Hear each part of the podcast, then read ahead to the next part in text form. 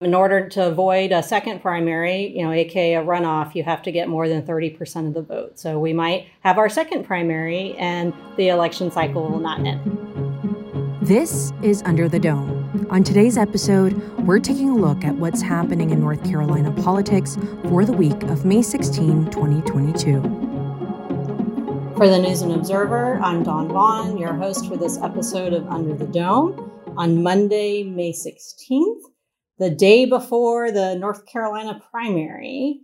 Joining me today is Danielle Battaglia, our very busy uh, DC correspondent. Thanks, Danielle. I'm excited. Are you excited? I'm very excited. Um, we'll be. It's going to be an exhausting week for everybody, for politics reporters, for candidates, for uh, voters. Maybe I guess I don't know how long the the lines will be. There's been a lot of early voting turnout, so we have a lot to talk about. So let's start with what's on the ballot at the federal level. Danielle, you've been covering quite a bit of that. Let's talk about the very top of the ballot. On the Democratic side, that's Cheri Beasley seems to be the given, but all the attention and the drama is on the Republican side. So tell people what what's going on this week. So, first up would be the U.S. Senate race. Um, Senator Richard Burr has decided not to run again, which is not a surprise. He said this, I think, back in 2016, that he would not be running for re-election. Um, sorry about my dog. There is a vacuum going on by my front door. Um, he decided that he's not going to run for re-election. This was planned out since 2016. And um, instead, we have quite a list of candidates, um, way more than most people probably assume are on the ballot. So the people you're hearing about is Cheri Beasley on the Democratic side. She really doesn't have any challengers because the the big names that you heard about have dropped out of the race to give her basically the edge and, not to have to spend a lot of money in the race um, for basically the ugly battle that we're seeing on the Republican side. Ted Budd is leading over there. He is the one of our Congress members. Um, and he is up now in polls we're seeing as high as 40%. So he is the likely Republican nominee. Um, way too early to actually say those words, but that's what everyone expects to see. And then um, following behind him, Pat McCrory's been in second for months now. Uh, he is our former governor. If you haven't been paying attention to North Carolina politics, former Congressman Mark Walker has been trailing him. And then you have some other candidates that all want to be the Republican nominee. So um, that that's what we're seeing in this race right now. It actually ended up being not as exciting in the last couple weeks as we thought it would be because getting former President Donald Trump's um, endorsement seems to have given Ted Budd the edge that he needed to win the primary. And that was, I wouldn't say unexpected, but it was not what people running expected to see.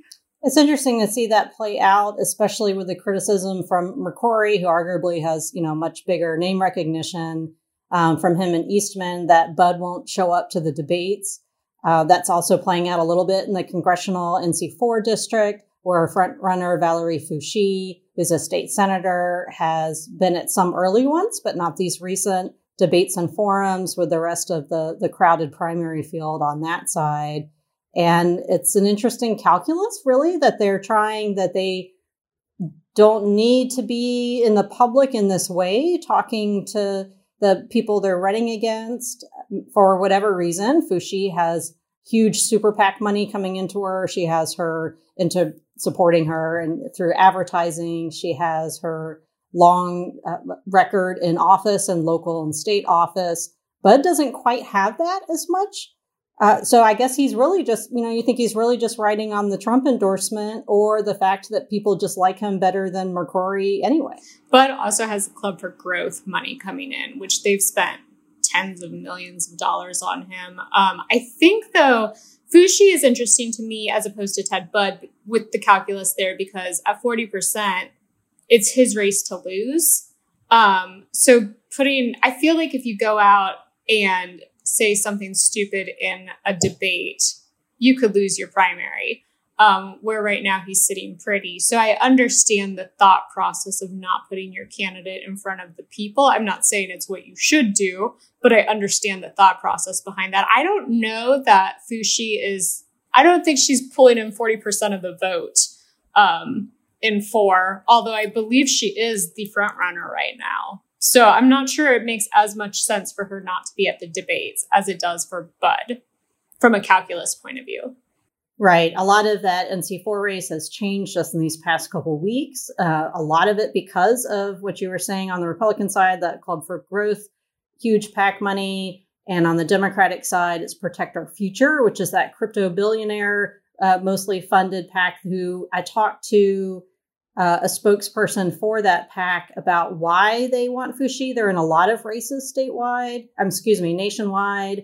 And they said for pandemic response, but um, anyone that's followed the pandemic spending in the state knows that Foushee, yes, voted for pandemic, you know, funding allocations, but so did everybody else in the Senate and the House. I think almost everybody, if not everybody. So she's not necessarily any different for for that. Um, when I talked to them, I said, "Well, what else?" You know, again noting that she's just like everyone else in the in the General Assembly that that voted for um, COVID relief, and they mentioned environmental racism which is something a little more specific. And I talked to our uh, local government editor, Mark Schultz, who has been covering, you know, that area in Orange County for a long time. And Foushee was on the uh, local board there. And when she was on the board, she did, they did close a, a landfill. So that's a little more specific for her, but that's a lot of money going in. And then AIPAC, which is the pro Israel group that has gotten a lot of the attention and controversy and the and the Durham race. But again, Durham is just one small part of the NC4 district. It's Durham, it's Orange, it's Granville, it's Person, it's a little bit of Caswell, it's Alamance, and that's a pretty large congressional district that may be redrawn again very quickly. Uh, but for now, that's what it is. So we have Nida Allam in uh, Durham County, Valerie Foushee, who's in state senate, but uh, is from Orange County, and then Clay Aiken, who you all probably know from television and and his celebrity status, including uh, Celebrity Apprentice with with Trump, by the way. Um, Aiken this past week held a press conference that was short notice and said it was about his campaign. So we wondered, is he going to drop out?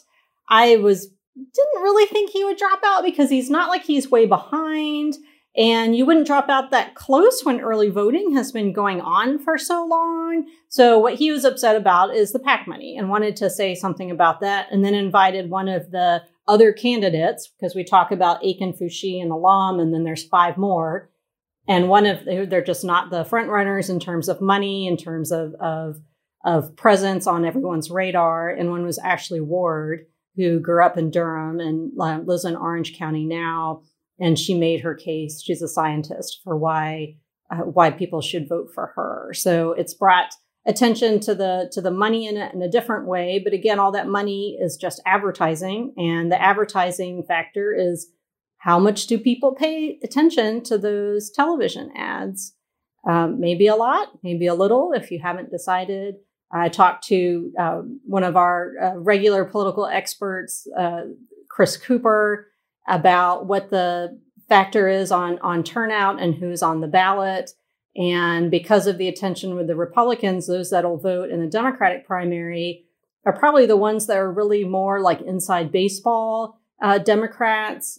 And so the legislative races will be more of a factor for them as far as, as turnout, as opposed to those that maybe the unaffiliated voters, say in Cawthorn's district, that are choosing the Republican ballot because they would prefer Chuck Edwards. So we haven't talked about Cawthorn yet, and of course, this is this week is going to be a big factor for him. So let us know, you know, quickly what um, what we're looking at tomorrow with with the NC11.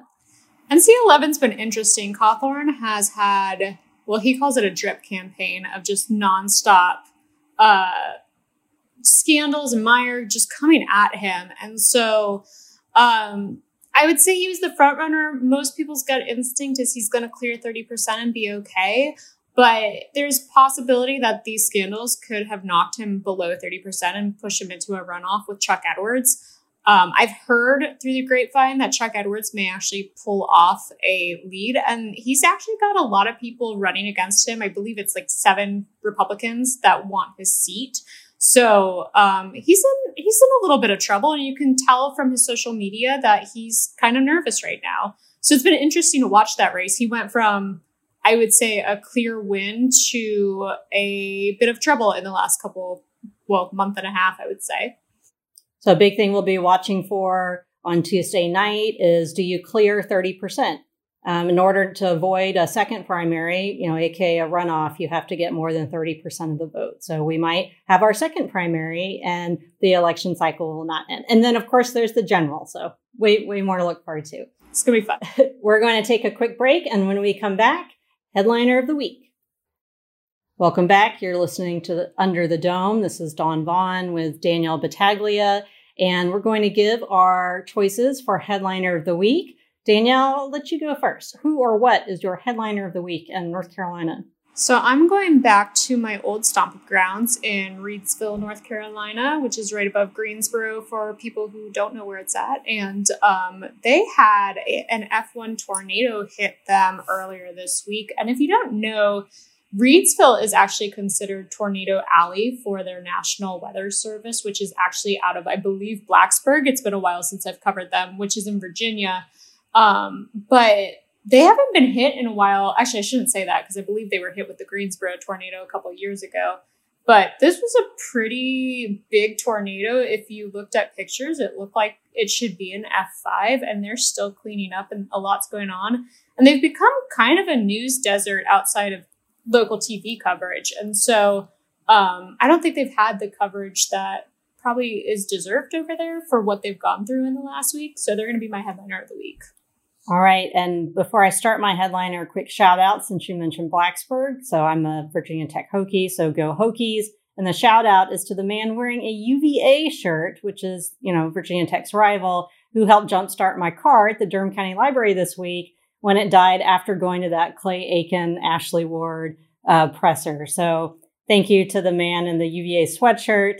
I believe his name was Lloyd. It's his son that goes to UVA, by the way. So he didn't quite take uh, my attempts at, at rivalry jokes. So shout out to him. But my headliner of the week is also something that that's Durham related.